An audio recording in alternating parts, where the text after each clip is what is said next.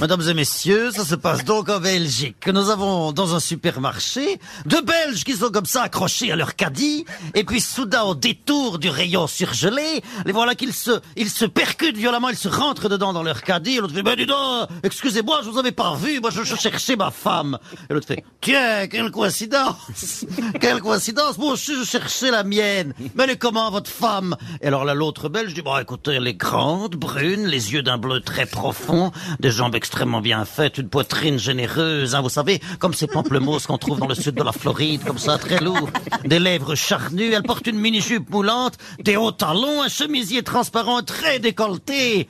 Et la vôtre, elle est comment ? Laissez tomber la moche, on va chercher la vôtre.